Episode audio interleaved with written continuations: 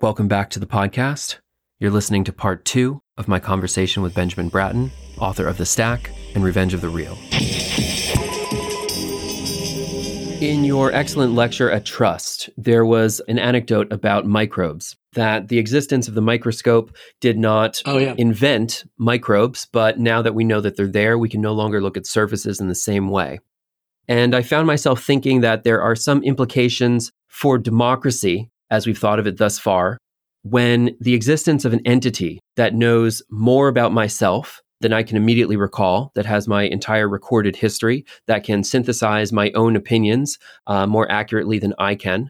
There's a precedent for this, an essay by Rob Horning called Google Alert for the Soul, where he talks about an example that people think of themselves as a fan of Madonna, for example, and then they look at their playlist at the end of the year and it turns out that they listen to Katy Perry 10 to 1 versus Madonna. And there's something about this data self mm-hmm. that makes makes our own our own conception of self is then challenged because we are faced with yeah. quantitative data that says differently. So yep. the enlightenment notion of reason, deliberation, debate, voting, things like this. A lot of that, I think, is called into question once, um, just hypothetically, if we had uh, two AIs that battled out different political positions and were able to recall your entire tweet history, everything you've ever written, uh, synthesize your entire Substack, all of the media that you've consumed, do people then begin to doubt in their own capacity for reason and deliberation and decision making in a, a sense of like representative democracy? Really interesting set of questions let me go back to the beginning. The trust, the trust talk, I think was called Inhumanism Rising. The argu- the thing that I was talking about there was, and this talk was given in Berlin. So of, of course the audience wasn't necessarily receptive to this, this next idea was that a lot of the, the anxiety about new technologies actually doesn't have to do exactly with what those technologies are capable of doing, though some of it is. A lot of it is about what those technologies reveal and disclose about how the world has always worked that is existentially uncomfortable and even subjectively insulting in, in, in ways that yes. are affectively and aesthetically insulting. And that this anomie is part of the anxiety, an anxiety that then becomes politicized and aestheticized in other kinds of ways.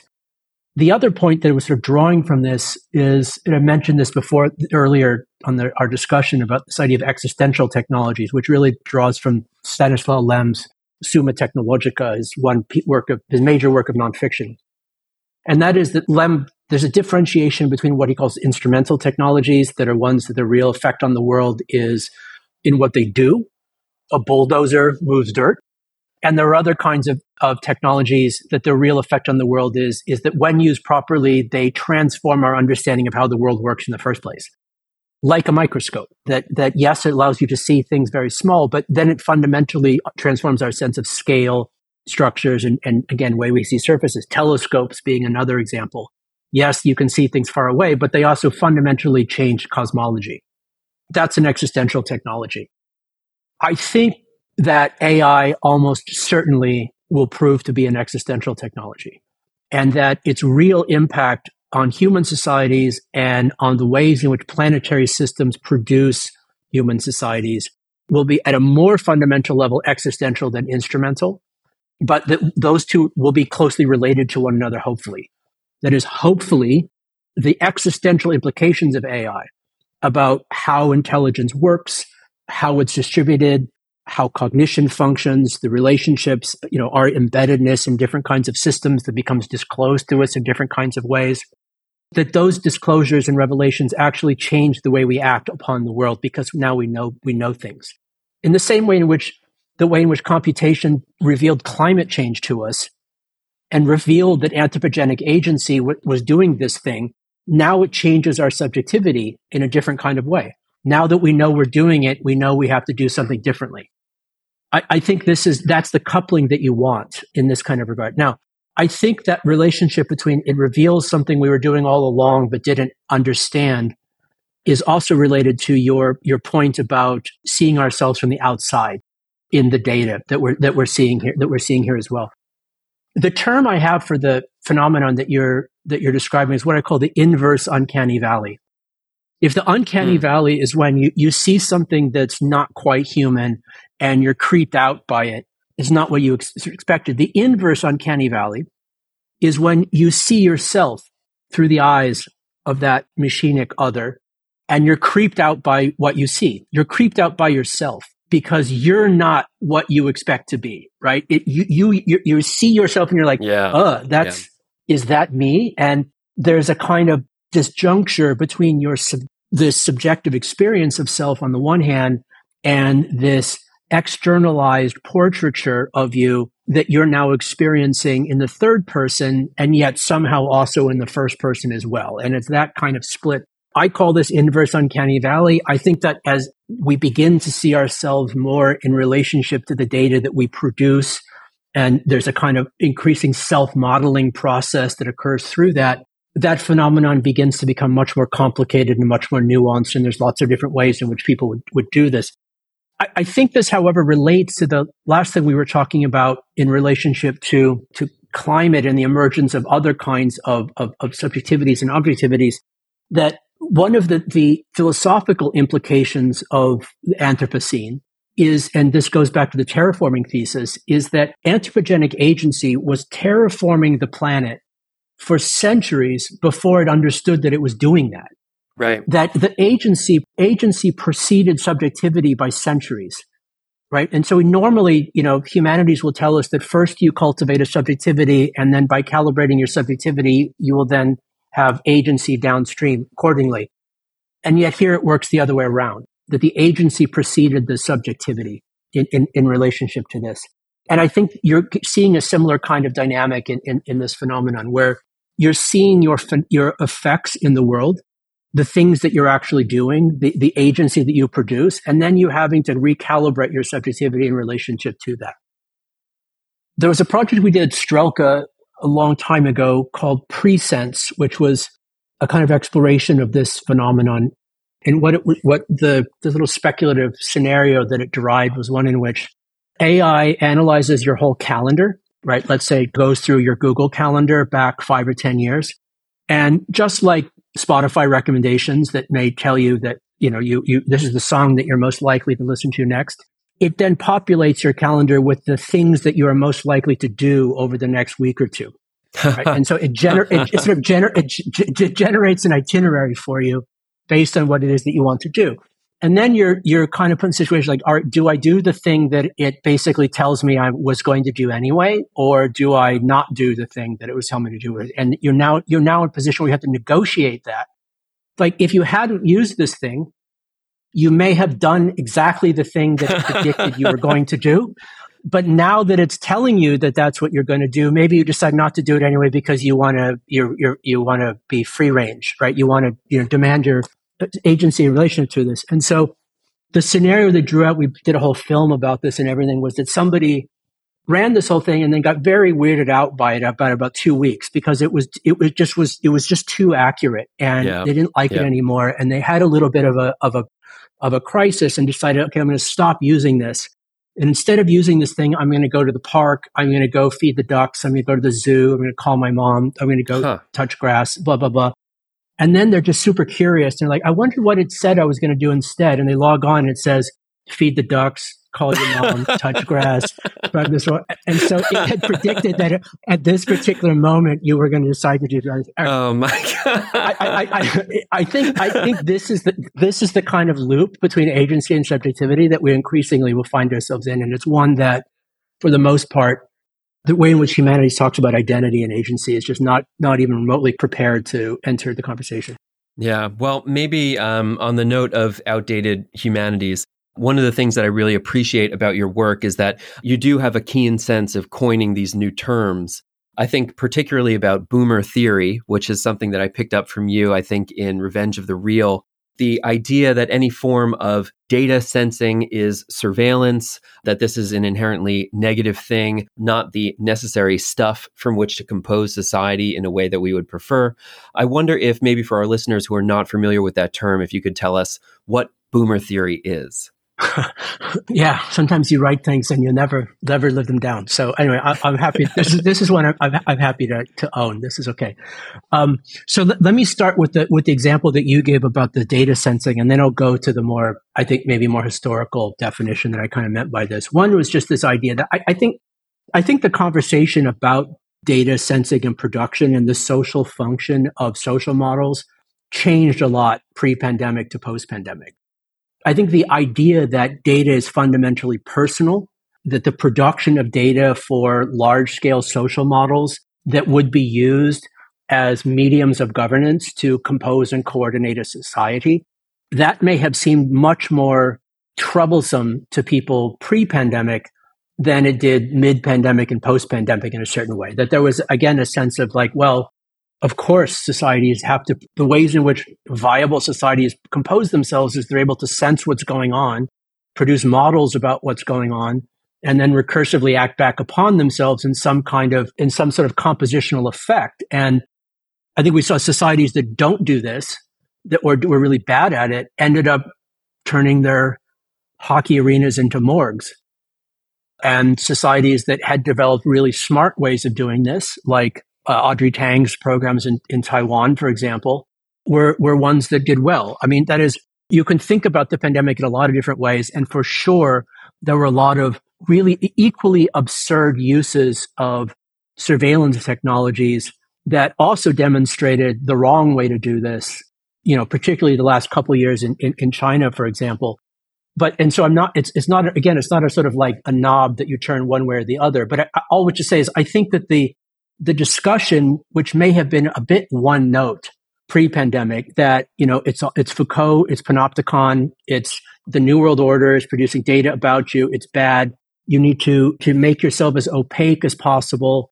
That freedom is opacity. That you get this kind of horseshoe between anarchism and libertarianism, and a, a kind of a deep adherence to the idea that data is essentially personal uh, which is which is which is has has limitations. Okay, so that was one angle of it. However, the related boomer theory, as I was kind of talking about, it had more to do with the idea or the implication of, of, sort of trying to develop a politics around conceptualizing and composing more viable societies in which there is an extraordinary emphasis, an imbalance of emphasis on deterritorialization, deconstruction, evading control, dismantling, resisting, refusing, as opposed to constructing, controlling, ordering, territorialization, composition, that pulling bricks apart is intrinsically better than putting one brick on top of another.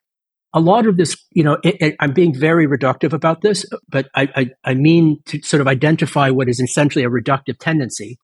I think in a lot of ways, this comes from the impact, trying to analyze where does this come from. I think a lot of it, particularly in the global north and in the west, comes from the impact of May 68 intellectual culture, first on continental philosophy and then on American academia from that. Yes. And so when I say boomer, I mean literally like this particular group of people who went to college in a particular period of time and then became assistant professors at a particular period of time and a particular organization of a particular discourse through humanities departments and through art schools that started in Europe, was established by the kind of, you know, around and before the May 68 moment, and then was exported to North America in the 70s and 80s.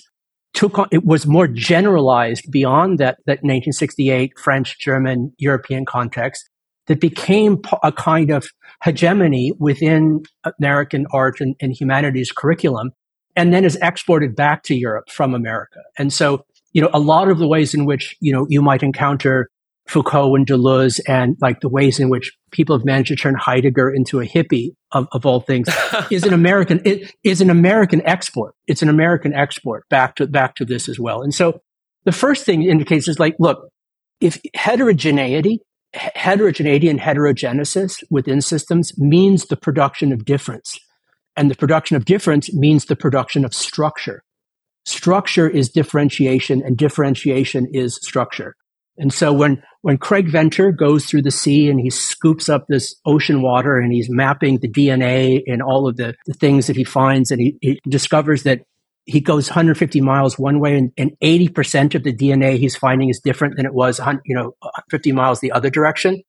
That incredible differentiation at the level of life is structure. It is structure differentiation. And so the impetus towards the kind of reflexive aesthetic impulse towards deterritorialization is actually entropic in, in its kind of outcome around, around this as well. And so a few things are sort of working from this is basically suggesting is that the hegemony of this approach within the humanities and the global north more generally, and it's pervasive. And it was one that was very difficult, right? You can also look back at in the 19 in the late 1960s when Adorno is confronting the new left students and basically telling them that they're idiots for for tearing everything apart.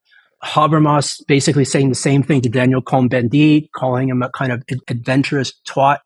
This it wasn't that this that, that i'm the first person to identify this in any kind of way. What i'm just sort of pointing to is the fact that this this is now an american export this is part of the american intellectual hegemony is to export this out. It's also a it's also a generational problem that you have i don't mean boomers in the expanded sense i mean boomers in a literal sense produced a kind of theoretical structure and edifice that my generation, your generation, generation after you, generation in between us have all had to negotiate as the way of entering into the humanities. In the same way in which that generation has, has structured the landscape in relationship to its own experience yeah. across the board. It's also done the same thing in philosophy.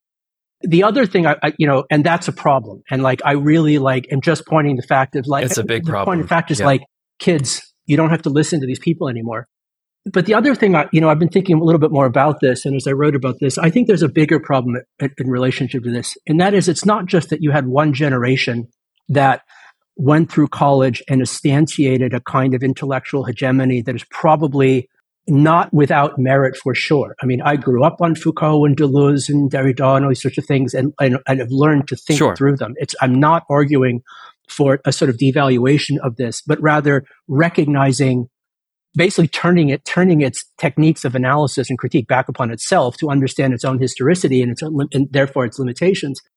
There's also a problem that philosophy is basically optimized for college students. The time in someone's life in which you're most likely to kind of ask big questions about who we are, where we come from, what does it all mean, and actually have the time and state support or generational support to sort of do this is you know, between 18 and 30. This tends to be the sort of the period of time in which you kind of do this. It's also just from a developmental psychological time in which people are in, are focused on you know there's relationship with their parents and trying to establish independence from their parents is a big priority. Their negotiation with authority, their their constructing and wrestling with their own identity.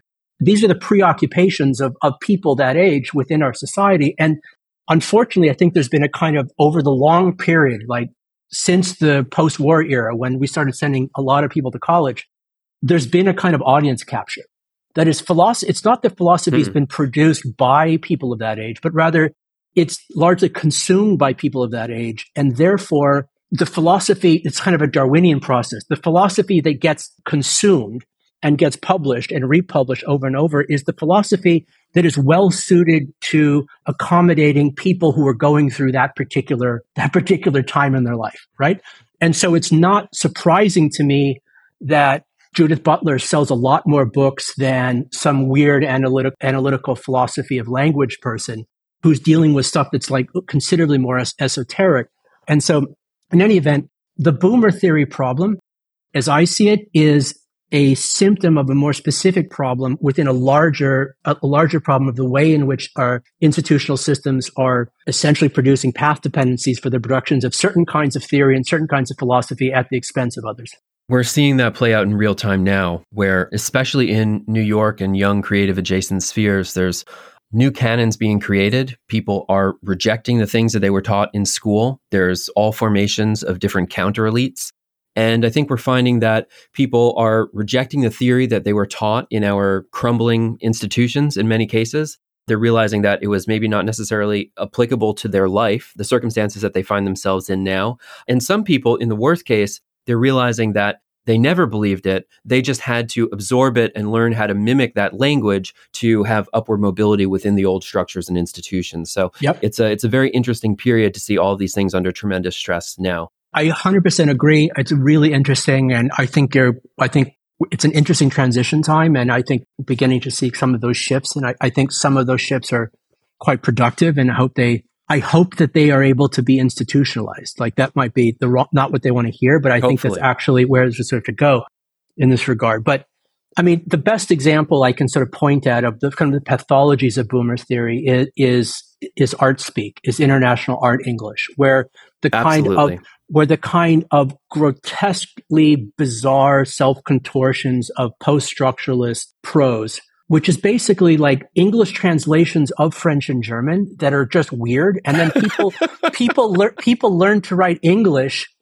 to mimic these weird English yeah, translations yeah. of the French and German to produce this this this kind of this kind of and it's grammatically incorrect in every right. language. to, to, it's infuriating. To produce this, this kind of erudite glossolalia of speaking in tongues as a way of legitimizing their their gestures. You know, if I was an artist, I would find this just really demoralizing. It's uh yeah, it's infuriating. Um just I mean, well, you know what? That is the good thing about podcasts and quantitative analytics, I will say in the short term, that if you talk like that and people can't understand what you're saying, they just don't listen. So a little bit of competition, not to be the free market guy, but a little bit of competition goes a long way breaking up those old institutions, those old structures. I wanted to ask you, uh, and I guess I should have asked this before we started recording. Is there going to be a second year of Antikythera? Yes. I mean, there'll be several years. Will there be a new cohort? There will. There'll be several years of Antikythera coming up. It's a long term project, fortunately. Okay. okay. Just to catch up some of your listeners who may not may not have watched the, the first episode. I always I always recommend uh-huh. people who listen to the podcast if they participate in the Discord, they publish to Do Not Research. I encourage them skip American MFA programs, go study with Benjamin Bratton. I told them to apply to Strelka before. I tell them to apply to Antikythera now. Um, it's a much better use of your time, and you'll make better work. I, pre- I appreciate that. I mean, someone who I also teach, in, I'm I also teach in an MFA program here uh, as well at UC San Diego. So I, I'm, I maybe I'm, i get playing both sides to some to some degree. I, I, I, don't know, but for, but for, I mean, for any of your listeners who aren't familiar, like I, I directed uh, for five six years. I directed a, a, a research program at the Strelka Institute in Russia that we closed as soon as the, as soon as the war started, and we started a very different kind of research program, which is primarily based in Los Angeles and London, called Antikythera, which is named after, which is focusing on philosophy of computation more generally. It's named after the what's sometimes often to consider the first computer, which was discovered about a little over 100 years ago off the island in Greece. And one of the things about the Antikythera mechanism that we thought was very provocative as a kind of primal scene of computation was that it wasn't just a calculation device, it was also a, a navigation device. It was sort of used to model and map and to simulate past, present, future of the positions of the stars and the planets. Hmm. And, and so the first computational technology was used to orient experience in relationship to its planetary condition not just focusing on calculation or algorithm, algorithms or data, something like this, but this orientation. Computation is about the orientation of intelligence in relationship to its planetary condition. That's the primal scene aspect that we want to kind of pick up on. So we did a we did a five month studio this February through June. Developed a number of really great projects. We'll be promoting some of those and developing them a little, a little bit later in the fall and explained they were had to do with AI, with simulations, with economics, with with impact of AI on science, regional planning, uh, human AI interaction design, a whole number of, of different areas that we that we developed. We had 12 people in the cohort. They were quite interdisciplinary. Here, here's the thing. Whereas Strelka was on an annual cycle, Antikythera is going to be on a two-year cycle. And so one year, we're going to do this five-month deep dive studio where we are generating huge amounts of ideas. One of the things that always was exhausting about the Strelka process is like we, we, we produced all this stuff, and then as soon as we, we had it and you took a breath, it was time to start the next program. You never really got a chance to kind of develop and disseminate and explore the things that you had made. And so the second year, we're really focusing on that. It's a kind of development year. We are, however, doing at least two, two things that your listeners could apply to we're doing a, a, shorter one month studio just on AI, and that's going to be in London in June.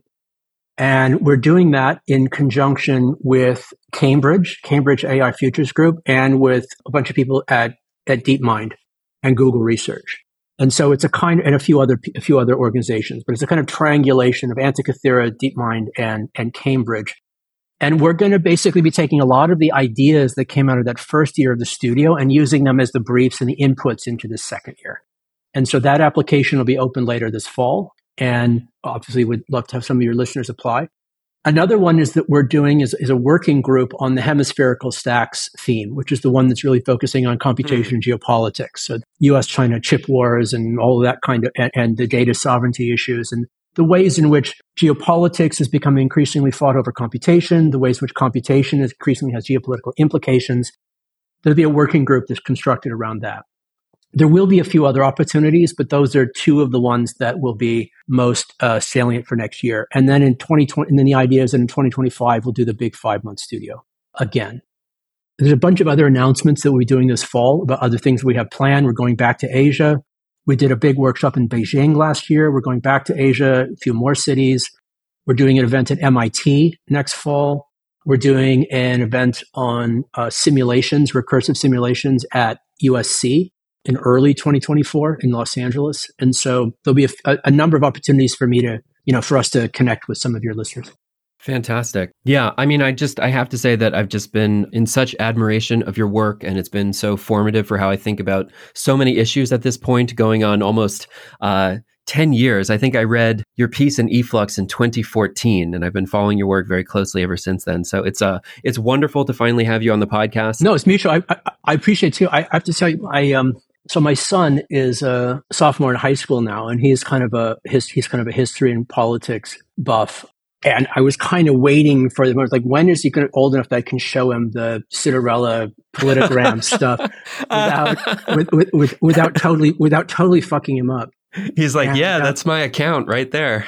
no, no, he, he he was actually pretty critical of the whole thing. It was a little bit like, oh, these people are people are crazy. So there may be there may be so like a generation gap between like the different waves of fourteen year olds uh, as they as, as they as they come through and the whole thing as well. But but um, just that aspect of the some things you were looking was like was also I just think so so, so interesting. And the way that you pulled out of this, the way you, the things that you pulled out from this, um, from that that subculture, as a way of thinking about not only I mean, the thing that I took from it was not only that there's this incredibly wide space of ideological constructions where you've got like whatever anarcho Posadists thinking about dolphin UFOs on one side. Yeah, and literally, then, literally. Right. And, yes. then, and then you've got like the, I don't know, like the Austrian monarchist furries over here and like everything, yeah. these strange yep. combinations of things.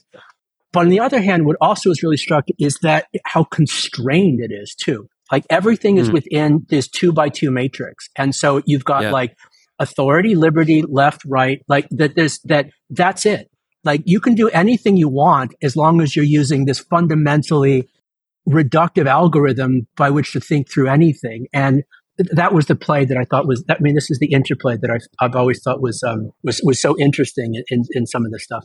Well, Daniel Keller called it, uh, I think he used the analogy of uh, politigram and young political spaces online more broadly as being a GAN, a general adversarial network where yeah, yeah, all of these kids are producing different ideas that are then in conflict with each other, but they're trying to produce a new type of political economic theory to scale to the problems of the 21st century. And so, like an AI, they're kind of scraping all of political history, reducing yeah, it down to exactly, these like meme, uh, yeah, yeah, you know, yeah, things that approximate something that looks like politics but is not exactly.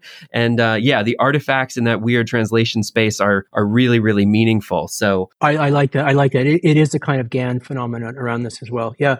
But, and it, it's one that splits even further around this as well. Like, I, am just one other point on this. I remember we were, we looked at some of these, we looked at some of the chart, the, the politigram stuff, like early on at Strelka. We actually kind of looked at to see if we could sort of do something with it. One of the ideas that someone came up with was that it seems that every year there are more, more accelerationisms right? There was like oh, yeah. and like, and then, then there was like five, and then there was ten, and then there's five hundred, and then like there's an exponential growth in the number of accelerationisms.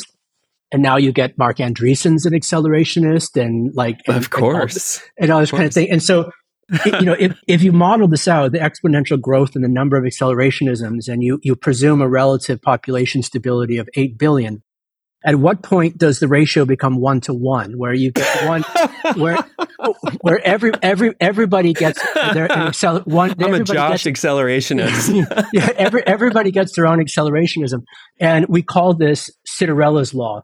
that that pheno- the phenomenon of, of the art it's true. The one. It's true. I have it on good authority. that is that's very that is very funny actually. Yeah, yeah. I mean, you have uh, uh, that's all of social media. Political parties have won. That's the whole world. Yeah, exactly. exactly. hopefully, hopefully not. Benjamin, thank you so much for coming on the podcast. This has just been such an incredible conversation, and um, I can't thank you enough for your work.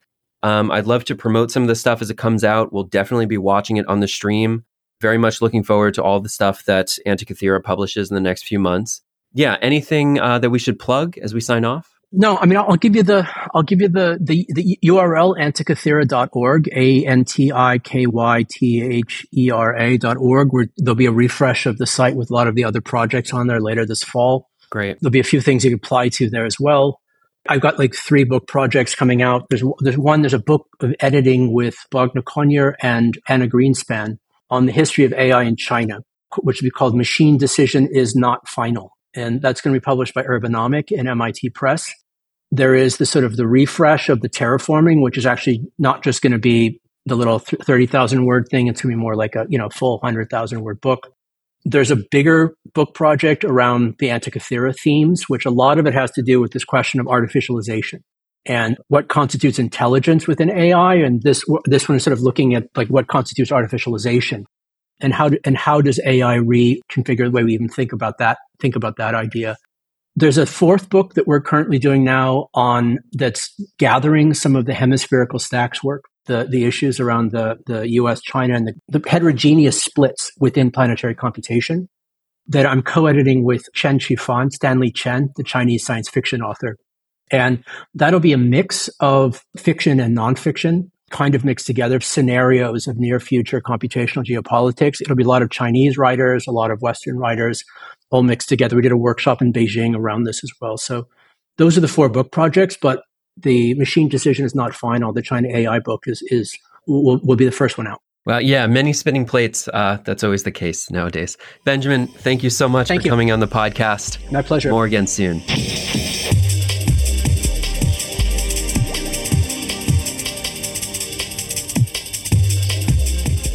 Thanks for listening. This is an independent show. If you like this content, you can help to show your support by subscribing and leaving a five star review on Apple Podcasts. You can support the show on Patreon, Substack, or channel. Find me on socials at Joshua Citarella on Instagram or Twitter. This is a listener supported show. I don't do any advertising, so your support is really what keeps this project going. Thanks for listening. See you again soon.